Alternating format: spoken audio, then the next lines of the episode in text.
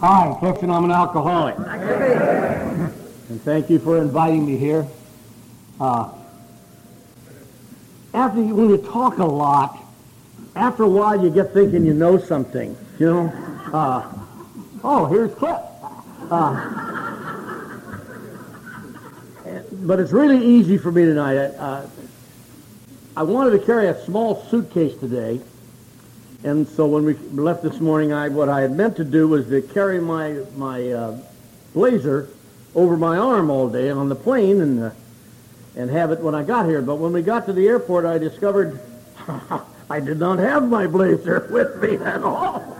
Uh, is this thing going to do that all night? Dick, fix it.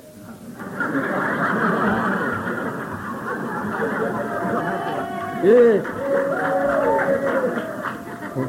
Or, maybe I should talk quietly. Uh, or then all the girls would be up here after me. Uh, what are you making faces about? My wife went, uh, But so I had no coat, so uh, Dick went looking for a coat for me, and they had an old coat hanging in the back of. Now I have nothing at all. Uh, so they, Dick found this coat that was hanging back behind where you register. Evidently left by Man Mountain Dean. Uh, you know, so I got this coat on. I feel like I gotta go woo woo. so I, I'm not to feel terribly important tonight. I'll tell you that for sure. I can't even see my hands for Christ's sake. Oh, well, what the hell. Ooh. That Dick's been after me for years.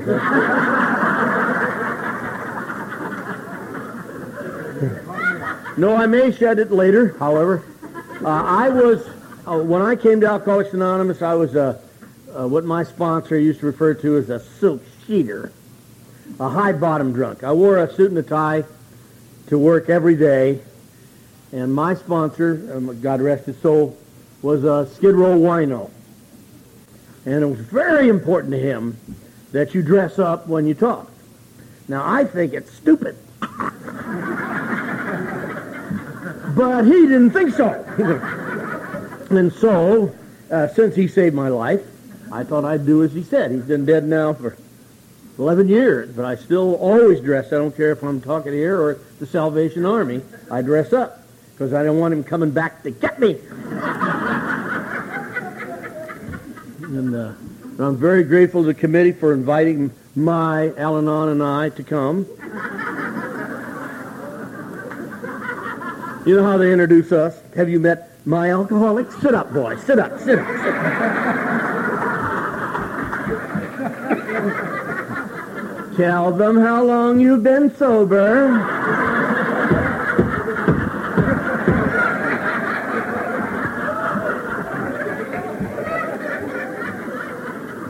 So I'll tell you how long I've been sober. because of a loving, vicious, and cruel sponsor. because of the steps of the program of Alcoholics Anonymous and service, and a lot of people like you. I have been sober since the 13th of January, 1970.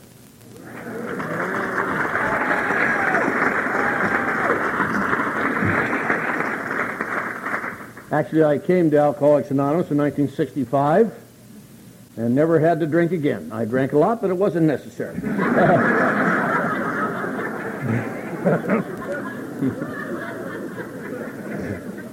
and I, uh, I love your theme. I love the Rule 62. It's pretty easy tonight, I'll tell you. Uh, don't take yourself seriously. Bozo the clown, don't take yourself seriously.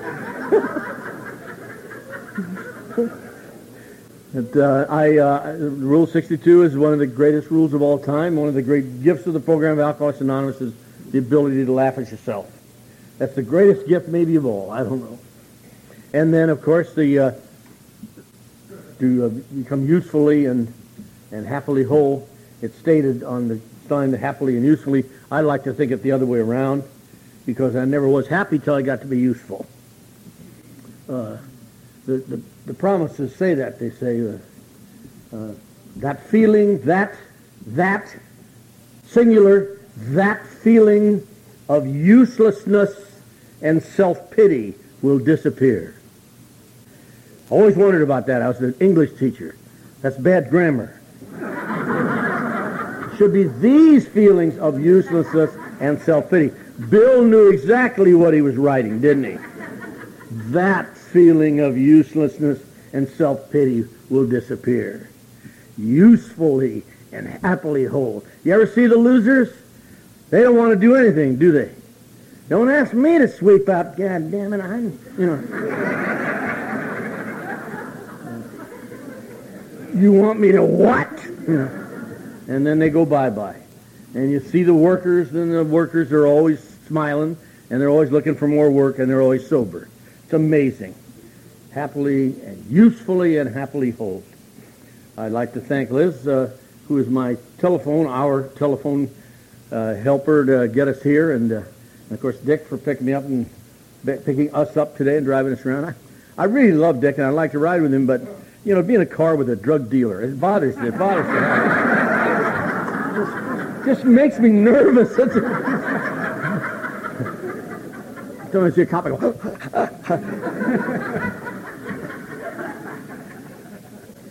So uh, I really enjoyed Larry. He was terrific. Uh, those of you who missed him, ah, ha, ha, ha. I didn't. He was marvelous. Matter of fact, he was a little too good for the speaker following him. Uh, it was a great story. He told it beautifully. And I had a wonderful time. I laughed my head off. Uh, but he had a great message, too. I'm not like Larry. I'm a functioning alcoholic. Uh, I'm one of the 95 to 97 percent of us uh, that die of alcoholism. The experts in the field of alcoholism, whoever the hell they are, you know. I think I think a guy uh, to be an expert in, in alcoholism you have to have a PhD and still be drinking, you know. Uh, but the experts, whomever, you know, they say that 95 to 97 percent of us that die of the disease of alcoholism, that become dead, are functioning alcoholics like me. Guys who get up every day and go to work and do the job. Do it better than anybody else. I have to do ten times more than you to prove I'm half as good. Anybody identify with that? Ah, you're in the right place. I'm a doer. I'm an achiever. A functioning alcoholic. One guy said a functioning alcoholic is one whose wife works. uh,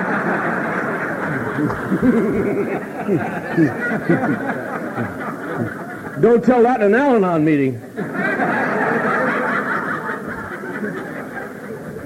You married guys, remember that? Don't you think you had a few too many? I say you had a few too few. That's your problem, ladies. Have a couple and loosen up, baby. Uh, and counting. Remember the counting? That's your fifth one today. Just shut up and eat your breakfast, will you, for God's sake?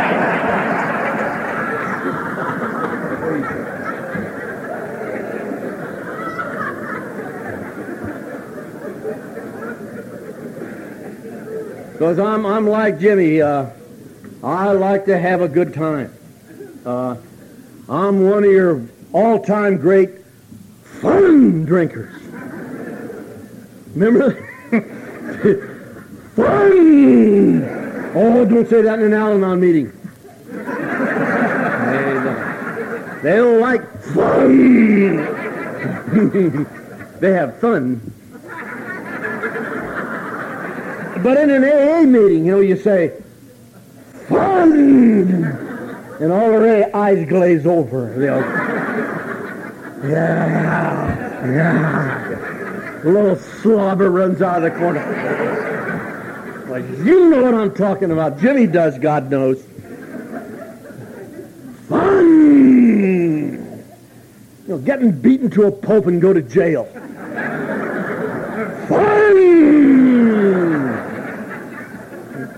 Find your car at the bottom of a ravine in the morning. Remember that? With you in it.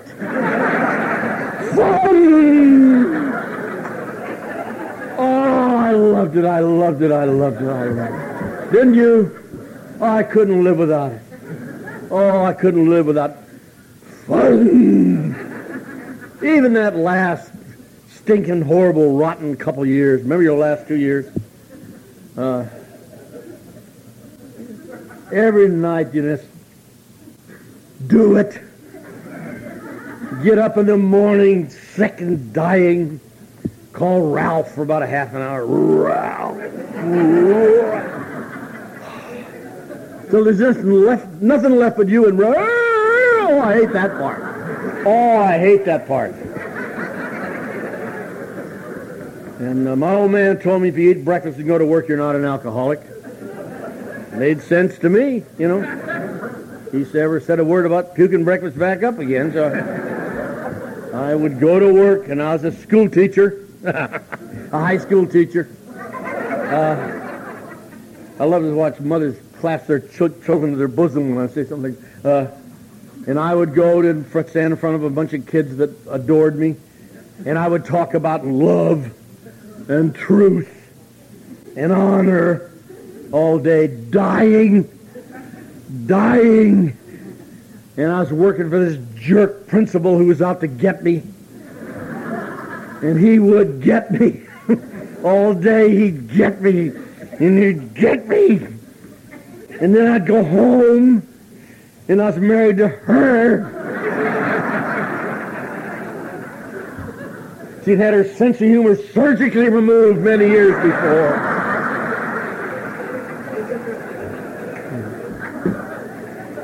And by it'd be five in the evening, and I'd go in the bedroom, you know, and get the pistol out. Remember the pistol? I always had a pistol. And I was just going to check and see if the barrel was still cold, you know. Just then old Sean had come by and say, Hey, Cliff, let's go have some fun. and I'd say, oh.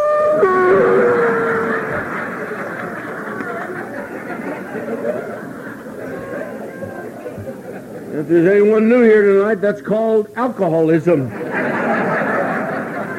now it's been clearly explained to you, hasn't it? You understand the word alcoholism. And uh, but I was a functioning alcoholic. That's the way I drank my whole life. Lots and lots and lots and lots and lots and lots of times I had fun. And then there were those other times, huh? When I had those blackouts. I never had a good blackout. I don't know about you. I've looked all over the AA for years and years. Never met anybody said, oh, I have delightful blackouts. Yes, thank you. I have not run across one of those. In my case, I never woke up in the morning and found I'd helped the little sisters of the poor all night or something like that. Mother Teresa and I had not been a team. When I woke up in the morning, there was blood my blood, always my blood. Because I'm a fighting drunk. When I get in a blackout, man, I want to fight. I'd rather fight than have sex. That's called step two. Hmm. and, and the great pity, the great pity is, I'm not very good at it. That's the tragedy, you know. In my case, the very millisecond that I would get enough booze in me to become brave, I would lose my muscle coordination. and you can get seriously damaged doing that. And so I would wake up just beaten beyond recognition. One time when I was young, a bunch of us went from Bakersfield down to, to Long Beach to have fun. I woke up in this flea bag hotel, and I thought I was blind I had bled face down on this pillow all night, see, and it dried. So when I come up, the pillow came with me, and I'm smothering in there, and I think I've lost my sight, and there was a sink in the corner, and this other guy, and I threw water, almost drowned. Then we kept throwing water. Finally went. There's a mirror on this dresser. I said, put the pillow back. Oh my God. I'll never forget the guys who were with me. They said, You were great, Roach. They said, You got up 19 times.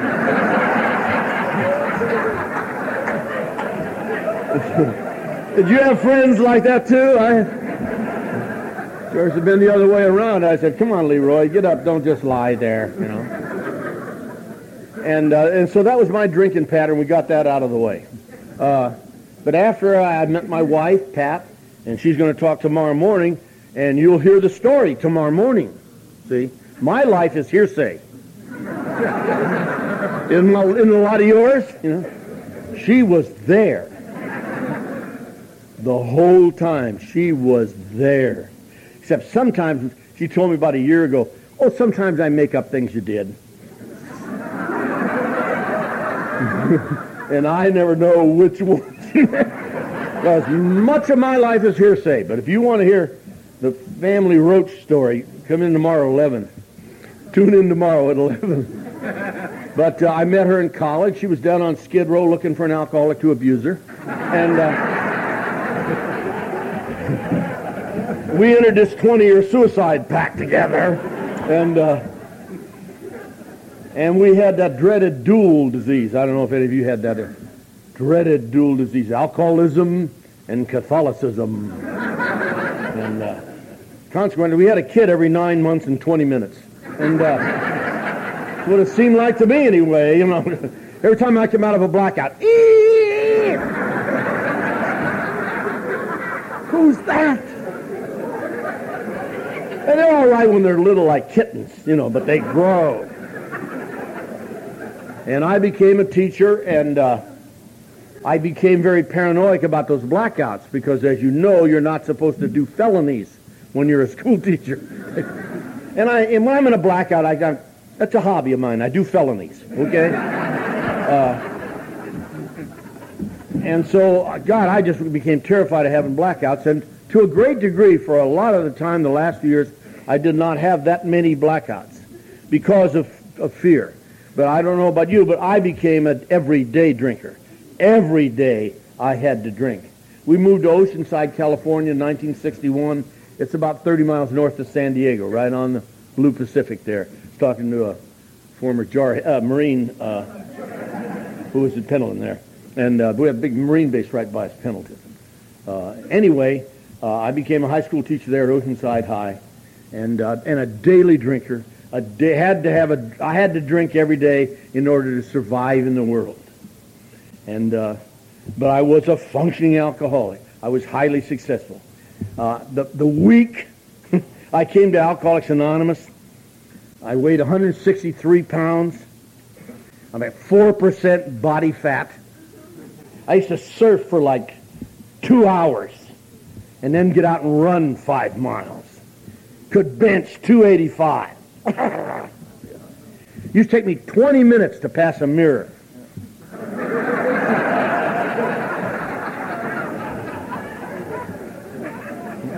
When my daughters used to get money from me, they were in high school then, I wouldn't have a shirt on, they'd say, oh, Daddy, V up, V up. oh, can I have some money? Yeah, hell yes. I was sober two years before I figured that out. I think you can notice that AA is maybe twice the man I used to be. but you know, I was in shape. My liver was gone, but I was in shape. And I was just making as much money as I ever made in my life. a school teacher. uh, I was one of the top three debate coaches in the western United States. That's like being one of the top three prostitutes in Elko, Nevada. You know, uh, but among speech coaches, it's a big deal. You know what I mean? Uh, I went to AA the first time in 1965, as I said, uh, and I went sincerely. The only time I've ever been sincere coming here.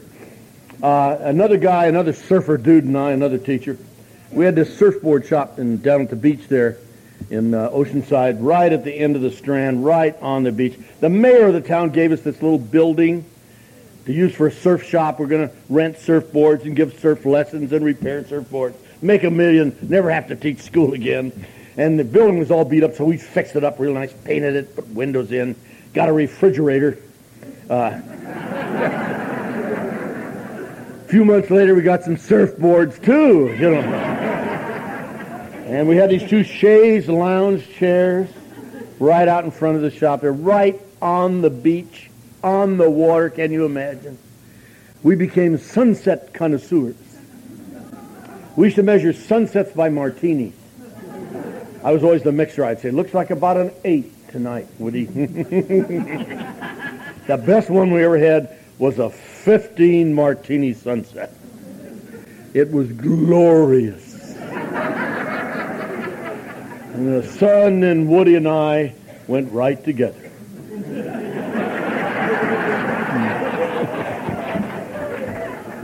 they found us in the morning with sunburned mouths. You remember that? I think that ought to be on the 20 questions. I really do.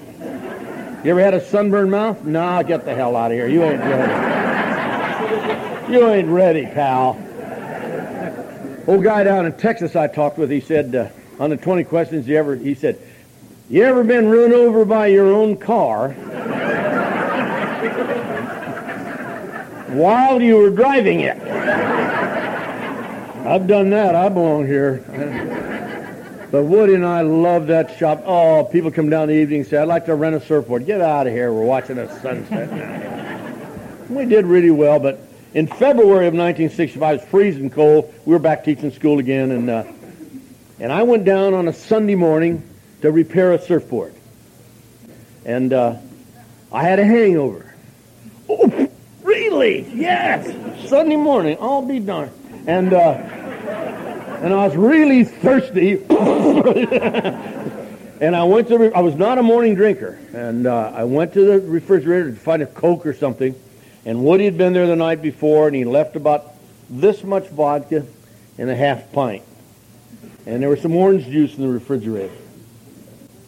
And I thought, hey, that'd put the fire out. So I mixed up this little dinky drink and drank it. And went on about my business, sanding the surfboard and after about 20 minutes, uh, that little bit of vodka kind of circulated around through my body. That'll do. Then it went.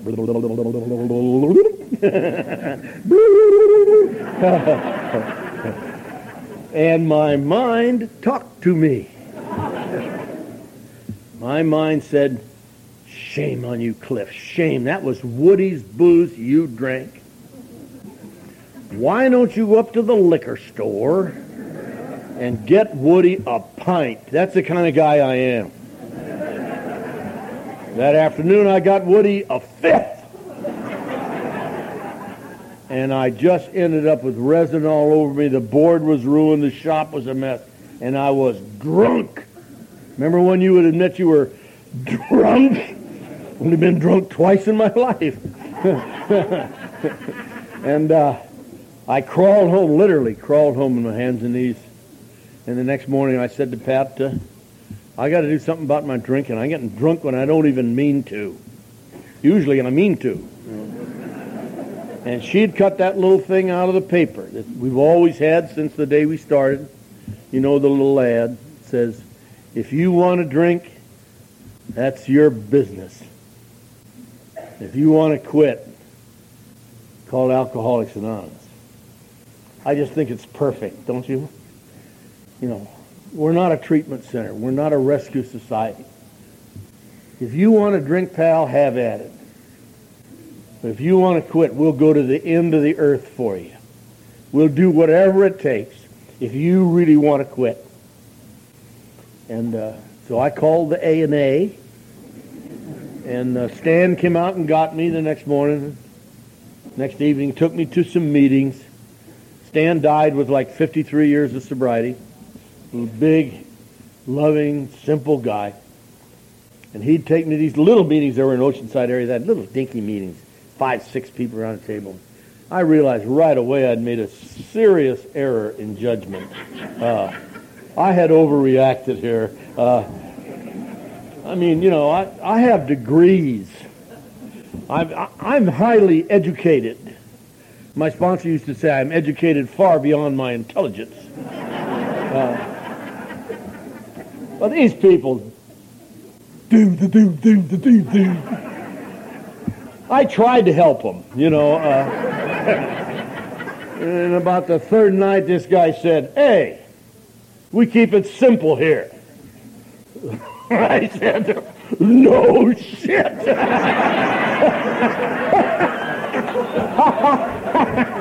oh, you could have fooled me, Hiram. Do, do, do, do, do, do, do.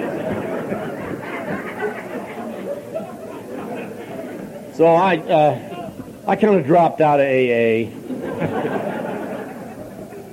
I used to go to the Sunday night speaker meeting there in Oceanside, maybe once every other week or so, and I would wait for the meeting to start. You know, sit out in my car till the meeting started.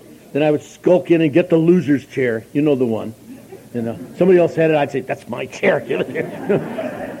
and I'd sit in the back room of speakers, and I'd sit in the back of the room and just judge the speakers. We're talking here one of the top debate coaches in the Western United States, listening to these clods. Everybody sounded like their name was Clem. You know, he'd been out of bib overalls about an hour and a half, and the wife's name was Martha. And I heard them say, if you're new, this is not what they said. This is what I heard them say. I heard them say that Clem and Martha had been good, decent, happy, sincere, worthwhile folk their whole lives. But they had drunk too much. And after they drunk too much for a few years, it started interfering with their lives.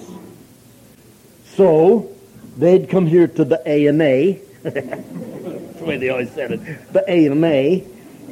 And they had put that plug and they had returned, they had gone back to being good, decent, simple, worthwhile folk again.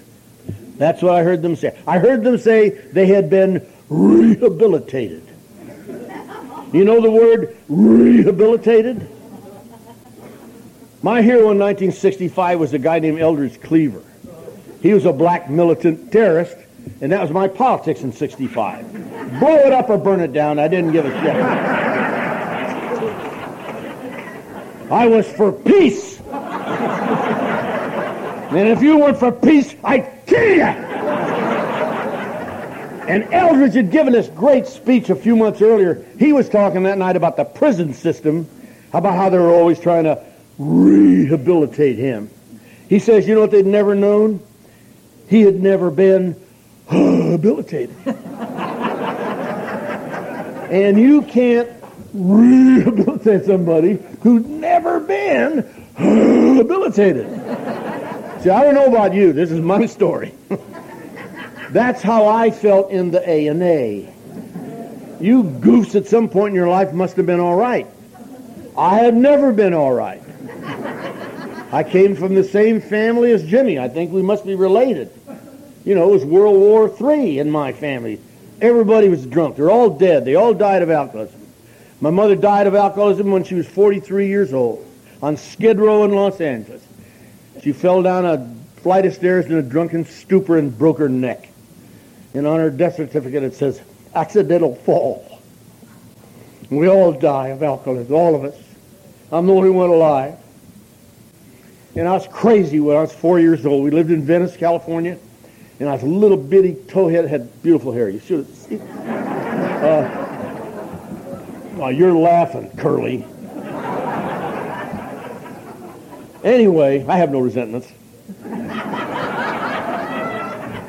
I would stand there by my little tricycle and wait for a car to come when I was four years old. And when the car would come, I'd go, you know, people drive along and say, look at the little... Bu-. I don't know how to do this yet. You know what I mean? Oh, if I could have done that, I would have done that. Because that's how I felt when I was four years old. I was angry when I was four years old, and I was afraid when I was four years old. And I was getting even when I was four years old. And I was in vendetta when I was four years old. And when I was four years old, I had a big black rock right there. I've heard described a million different ways in AA, a hole in the belly. In my case, it was a big black rock. And I never had a thought in my life or took an action or had a reaction or an emotion in my life that wasn't generated and controlled by that black rock right in the middle of my belly. And if you don't know, it's a horrible way to live. It's hideous. When I was 16 years old, I found a great secret. I found that after I drank about 40 minutes, something happened to me. As I look back on it, I guess I disengaged whatever lobe of the brain was connected to the black rock. And after I drank about 40 minutes, I would have about eight minutes where there was nothing wrong with me. I was equal for eight minutes. For eight minutes, I was enough.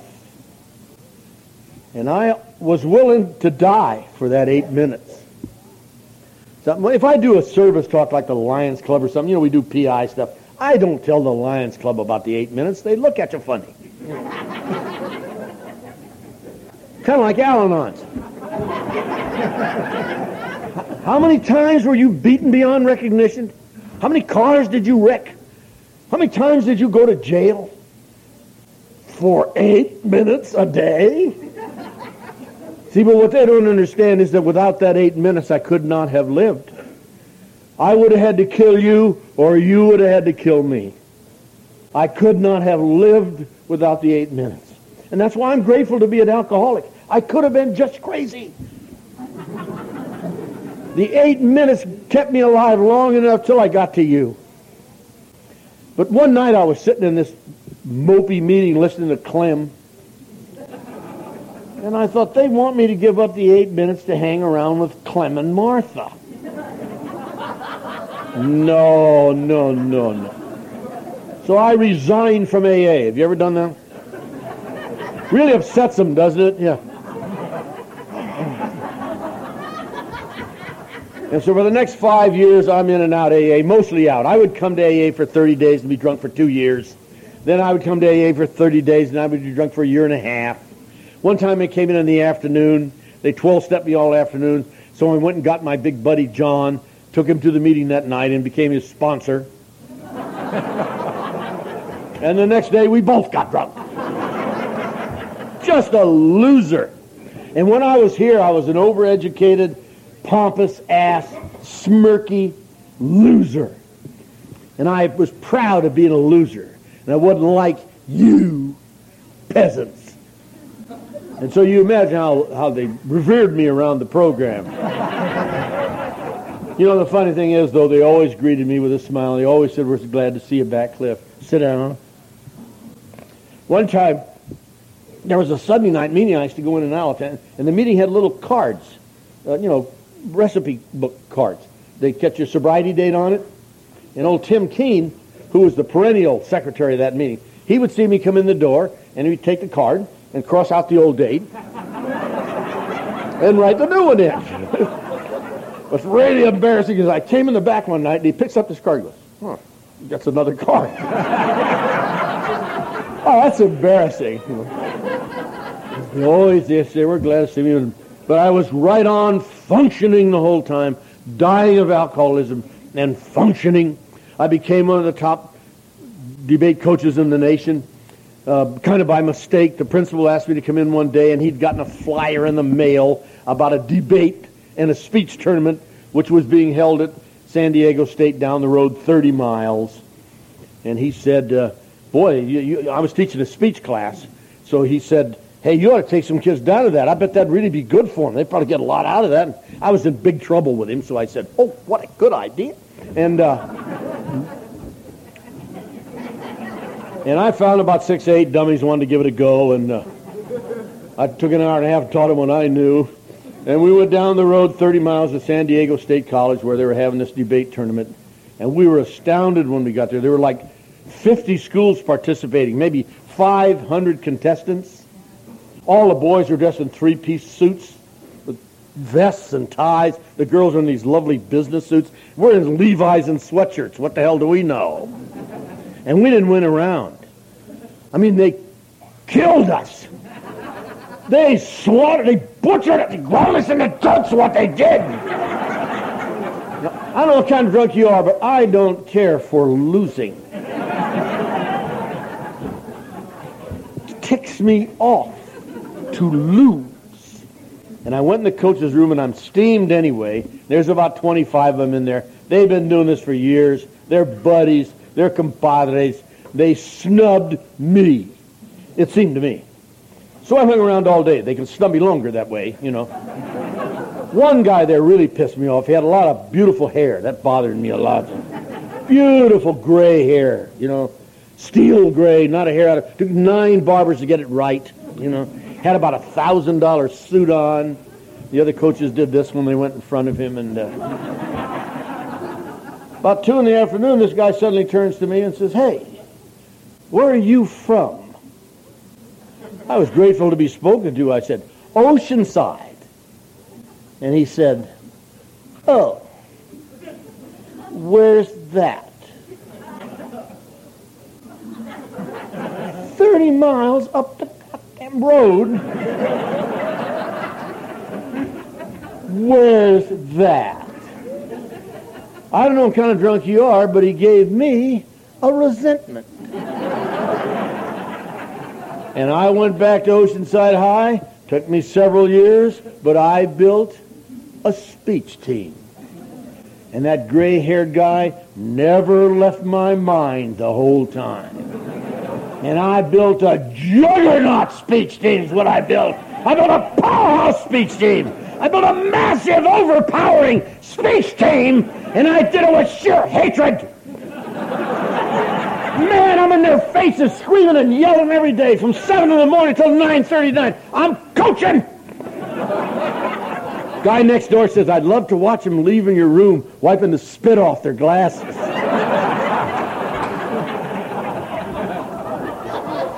This reporter asked my team captain, uh, what's the secret of your coach's success? The kid said, terror. Do you know how much work that is to make a hundred people do what they don't want to do? I mean, that'll wind you up. Especially if you don't eat all day. Huh? See, I don't drink all day. I don't touch a drop all day. I just have to know that booze is waiting for me when I get through here.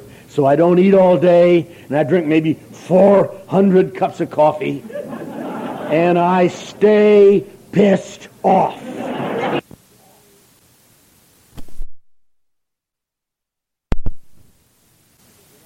And out in the glove compartment is this half a pint of hot vodka.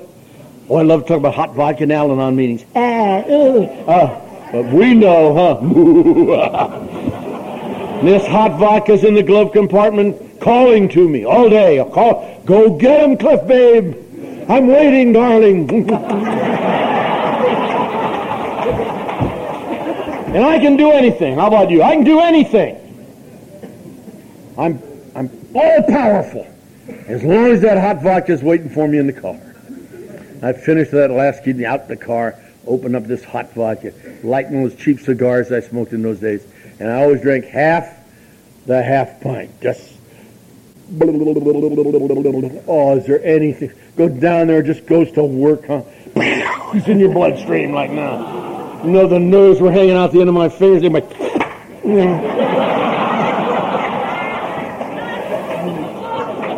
And I, I, puff on that stogie all alone in the blackness of that car. I puff on that stogie and say, God damn, you're a good coach.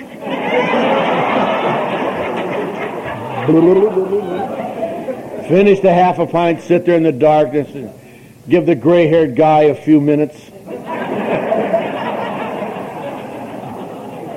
And then when I have my eight minutes, and then I would drive home and start drinking. And I drank every night at home for the last seven or eight years. And I'm a violent drunk and a sarcastic, mean, foul-mouthed, intimidating drunk.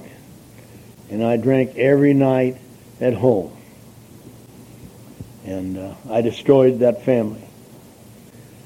We had five kids, and we were seven of the looniest tunes ever on the face of the earth. We're all crazy. We're all hopelessly destroyed by alcoholism. Three of my kids were in high school. We're talking the late 60s, huh? Oldest son is working his way through high school as a hashish salesman. Never had to give him any spending money, I'll tell you for sure. I used to hit him up for a fifth about once a week. Oh, you should have seen it. He was a pip. Had hair down to his butt, you know. Head went like this all the time.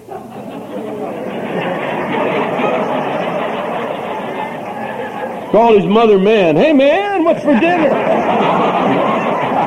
Oh. Took LSD like it was popcorn, you know. Scared the hell out of me. I'd be right in the middle of the sentence. He said, what was that? of course, the shape I was in, I said, I don't know what. What was it?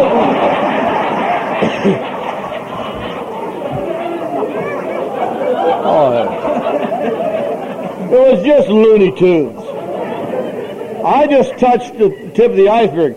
She'll tell you the whole thing tomorrow. She was there. Poor baby was there. So I destroyed my family, wiped them from the face of the earth, but I built the speech team. That's called alcoholism.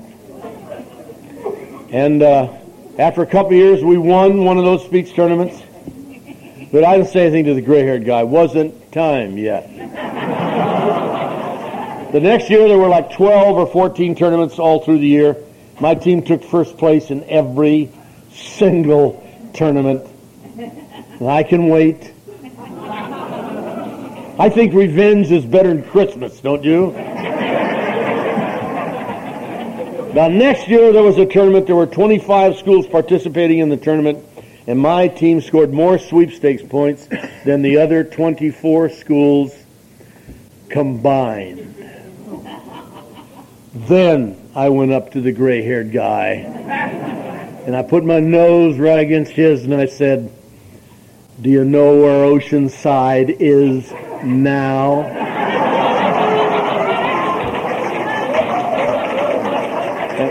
He just looked blank. He said, What are you talking about? I said, don't you remember about four or five years ago, you said to me, Oceanside, where's that? And he said, we just moved here from Nebraska. I didn't know where it was.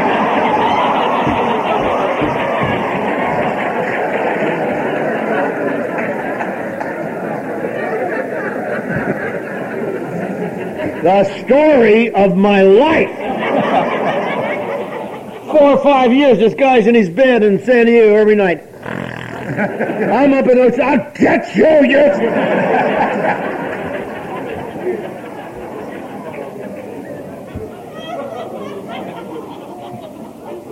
Right after that, Pat and I had one of our main events, which the neighbors have come to miss so much. And, uh, well, our neighbors never got television until after I got sober. They, they didn't need it. They just didn't need it, you know. They all had those Venetian blind marks on their forehead, you know.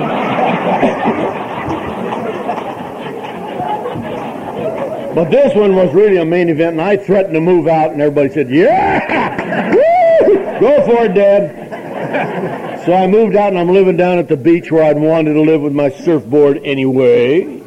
I'd said for years if I get rid of that witch and those long-haired dope fiend children, I could drink like a gentleman again.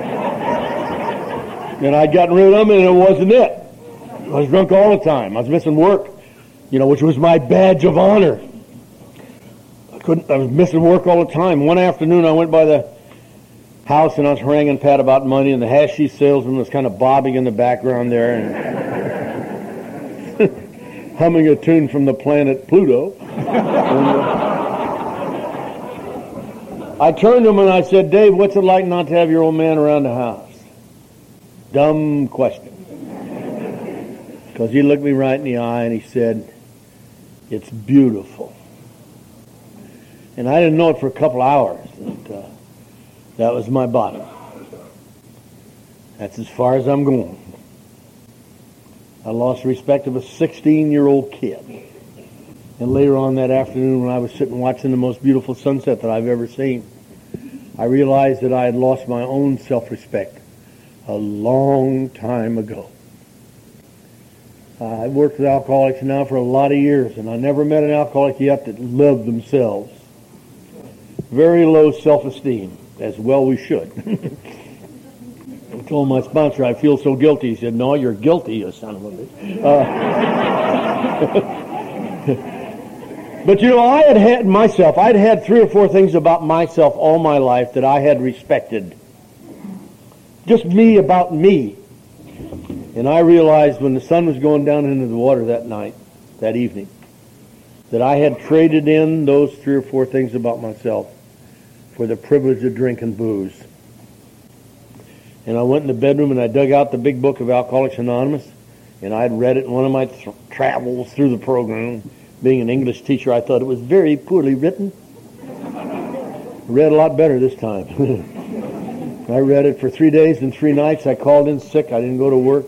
I ate a little tiny bit and slept even less. And I read the big book of Alcoholics Anonymous. I read it cover to cover. If you're new, I read all the stories. I read the appendix in the back. And in the second edition, there was a story called The Professor and the Paradox. And he was another egotistical schoolteacher. And he saved my life. He rang my bell, that guy. And on the third time through the book, on the 13th of January, 1970, at 3 o'clock in the morning, I was on page 63 again. And if you're new on page 63, there's a little prayer. And that little prayer is step three. I've always called it the formal terms of surrender. And I knelt down on that filthy linoleum floor in that dump on the beach, and I read that prayer out loud to myself. I read, God, I offer myself to thee to build with me and to do with me as you will. Relieve me of the bondage of self. And when I was new, I looked up the word bondage. You know what it means? It means slavery relieve me of the bondage of self. And I had a spiritual experience that morning on the 13th of January 1970. Nothing big. I just knew I was going to be all right. I knew that I was not in charge of my life anymore. And it was going to be all right. And uh, it's been all right since the 13th of January 1970. And uh, I spent the rest of my life so far now trying to get Cliff out of his own way, trying to be relieved of the bondage of self. It works best with me with sponsorship. I'm able to get out of my own way a lot better when I'm thinking about you. I've heard, I don't know how many hundred fifth steps through the years. And the, number one defective character of every alcoholic that I've ever worked with is self-obsession which leads to selfishness, self-pity, and the book so beautifully puts it, self-delusion. That's the one. And uh, that evening, I was at Bill Blake's house, the late, great Bill Blake, little electrician there in Oceanside, little Skid Row wino who'd been sober eight years. Uh, and he was an AA fanatic. I love those kind. Uh, I knocked on their door. I'm standing on that porch all alone. I'm a five-year loser. I'm a smart-ass, overeducated, pompous, jerk, loser. Margie opened the door. And if you're new, I got to tell you this. I have never seen anyone so glad to see me in my life. This loser. She just lit up. She said, Oh, Cliff, Oh, Cliff, come in. Gives me a cup of coffee. She Says, oh, this is great. She said, Bill's been nuts lately. He's had nobody to work with. Oh, this is so good. and then Bill comes in. Ah! Cliff! Oh, God! In about 15 minutes, I'm thinking, uh, anything else I can do to help you folks? I'll be glad to help any way I can. they made me feel this way. They made me feel like Cliff's here. we can start AA now. I hope you had an experience like that when you got here. Uh, and I always try to provide that kind of an experience for somebody, especially if he's a loser. Uh, three weeks later, I was in a meeting with new other newcomers, newcomer meeting, and one of the other newcomers said, "What do you mean this is a selfish program?" And when the guy asked the question, I knew the answer. I found the answer the night I got here. Bill and Margie have been praying for me for five years, but they were more happy for Bill and Margie because they know the great secret. You can't have it unless you give it away. You can't keep it unless you give it away. Now, I don't know how you're going to give it away. I know how I give it away. Uh, and the pleasure's all mine. um, I, got, I got this new guy, this dope that I've been working with. He's going to have 90 days next week if I don't kill him. Uh, but you know, every time they say something, you say, that's what I said. That's what I was like. I'm looking at this guy. That was, you know, he's crazy to get his wife back, just like I was, you know. Uh, but anyway, by the way, that was the last nice thing Bill ever said to me. Pat used to love him because he just chewed me out. Pat would go. but she went to Al-Anon then, you know, and my ribs healed. Uh, you know, he, he, was he was so cruel to me it was it was beyond belief. Some of the other guys he wasn't as mean to, but oh, he was cruel to me. I think the nicest thing he said the first couple of years was, "Shut up." Shut up. I told him I have degrees, you know. He says, so does a thermometer. You know where they stick that sometimes, don't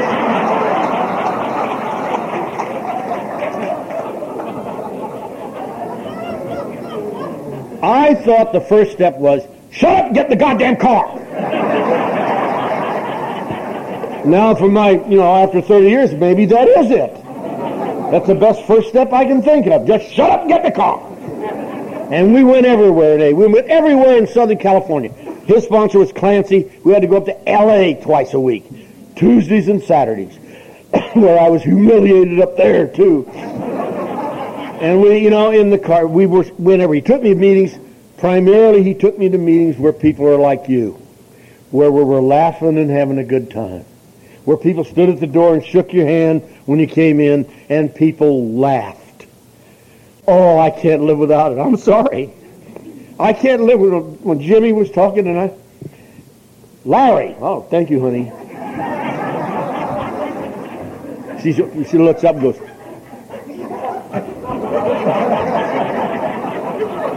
I appreciate it very much, honey. Uh, no, I I always bug her because she never she never talks in the microphone right, and I'm a speech teacher, you know. So I'll go. Thank you, honey. But I'll be sure she's loud enough tomorrow. Don't worry. But Larry, Larry. You know why he looks like Jimmy from El Cajon? That's why I thought of it. Uh, when we were laughing with Larry tonight, God always comes and whispers in my ear when we're laughing together. He always says, going to be okay, Cliff. We're laughing. Nothing we laugh at will ever come back and haunt us again. That's what we're doing here. We're turning over the rock and all that crap in the bottom. I read a quote a couple years ago where the guy said, uh, sunshine is the laughter of nature. And I thought, no, no. Laughter is the sunshine of Alcoholics Anonymous. Because that's what dries that crap up and it blows away. Nothing I laugh back at will ever come back and bite me in the butt again. When I've laughed at it, I'm through with it. And I'm always glad to help you laugh at yourself. ah, the laughter. It's, it's the most spiritual, nourishing thing about the program of Alcoholics Anonymous to me. I cannot live without the laughter. I can't. I love to get a new guy, you know, take him to a meeting and then take him to another meeting, take him to another meeting. And one night he goes,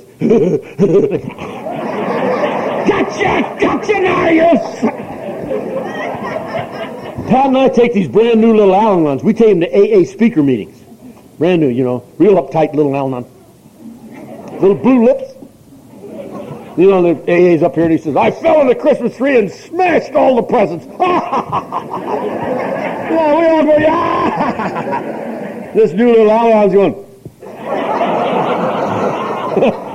not funny to her. So we take her to another meeting, you know. And one night she throws her head back and laughs. And I don't care, AA or Al-Anon. Once we got you laughing, we got you. If you're new tonight and you've been laughing, you're screwed. You can't ever go back in that bar and tell see what a good time you're having there. Because you've heard the real laughter of Alcoholics Anonymous. Uh, I, I think you knew. I didn't start till about 20 till for the watchers. I know you're doing that because that's what I do. she started doing 30. Uh, you keep tracking. Who rang a bell? Oh. I, my problem, I've always known what my problem was. When I was four, I knew it. My problem has always been I was not loved enough. Probably you've had the same problem, you know. I mean, uh, never anybody ever came close to me. My God, my wife tried, my children tried, a lot of my students tried, friends through the years. But I never knew what really was wrong with me. And my sponsor did, but he never told me. See? He never explained it to me because he knew I was too stupid or too brilliant. What's the difference? You're just as dead. You know? What he did is he knew my problem had always been I never loved enough. I didn't know how to start to learn how to love. That was my problem. You know, when I was graduating college, this, this counselor said, oh, you have a philosophy minor. I said, no, no, my minor's history. I said, might be, but you got more units in philosophy than you do in history. I never even knew that. All through college, I kept taking philosophy and studied and bored down. Studied them all. Never learned a thing. Every one of those guys, every one of those people that I read and studied said the same thing. The way to be happy is to love. Not one of them said the way to be happy is to be loved. Every single one of them said the way to be happy. And I missed it. I had to learn it from an electrician. but he knew how to put it. Shut up, get the goddamn car. Stand at the door and greet people. Oh, I hated that. Didn't you when you were new? Because I'm a snob. You know, oh, what's your name? like I really. We used to have wall talkers. You had them in L.A. too. You know, the guy sat in the back of the room, hey, hey, you know, drank too long. As soon as the meeting was over, he'd say, go talk to the wall talker. Oh. So I'd go in the back of the room and say, how you doing tonight? Hey, yeah, yeah. all right. All these 12-step calls I had to go with him.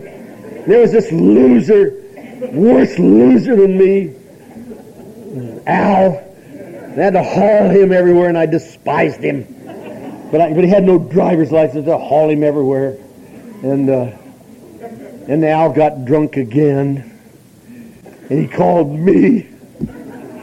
And I had about a little over a year, and I went to help Al.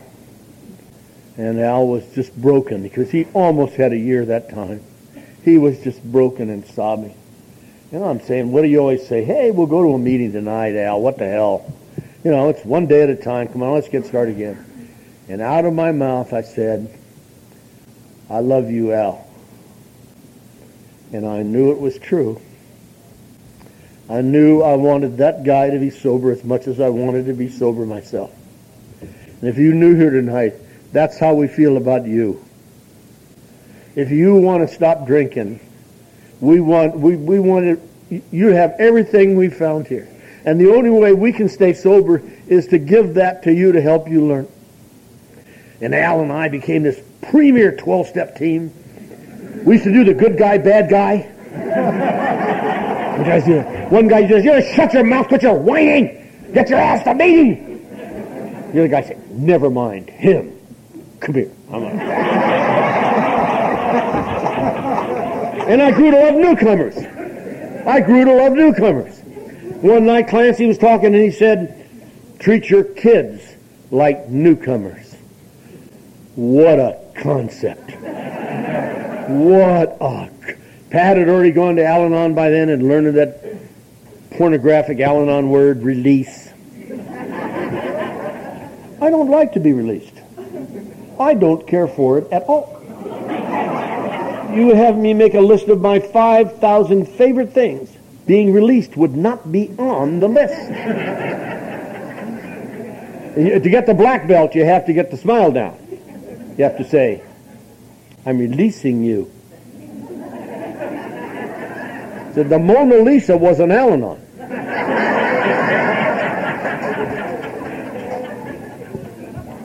And so Pat had already started to release those kids. So I went in the bedroom and knelt down and said, Take the kids. You got them, God.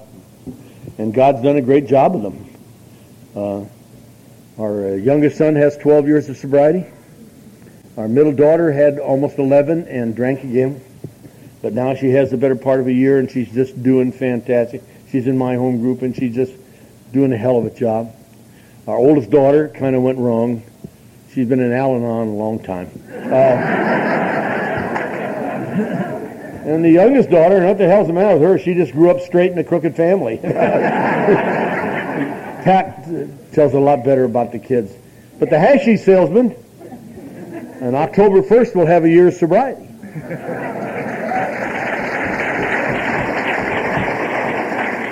He's like his daddy. He was a functioning alcoholic. He was a vice president of an international corporation, so he couldn't possibly be an alcoholic except his liver was gone. But God bless him, he's doing swell. I talked to him the other day, October the 1st. I'm going to go up there and see him get his cake. He lives in the state of Washington now after living many years in Hawaii. So, as a result of the program of Alcoholics Anonymous and as a result of the program of Al Anon, this family is pretty, pretty well. My, all my kids, all our kids, all our kids are functioning, relatively happy, kind, loving members of society. And that only therapy we've had is AA and Al-Anon. And I like to tease Al-Anons because they're so easy to tease, you know. but I adore the program of Al. I have the greatest respect in the world for the program of Al-Anon.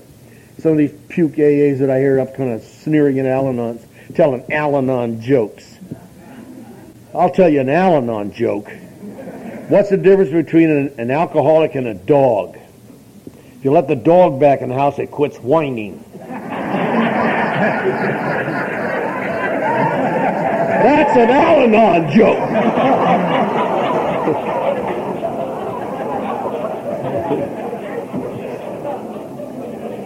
if you're new tonight, you don't have to believe that any of this stuff's going to happen to you. You don't have to believe that at all.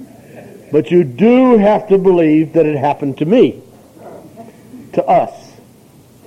That a sick, neurotic, selfish, mean, crazy alcoholic lives almost every day of his life happy and joyous and free, usefully and happily whole. And I hope you do too.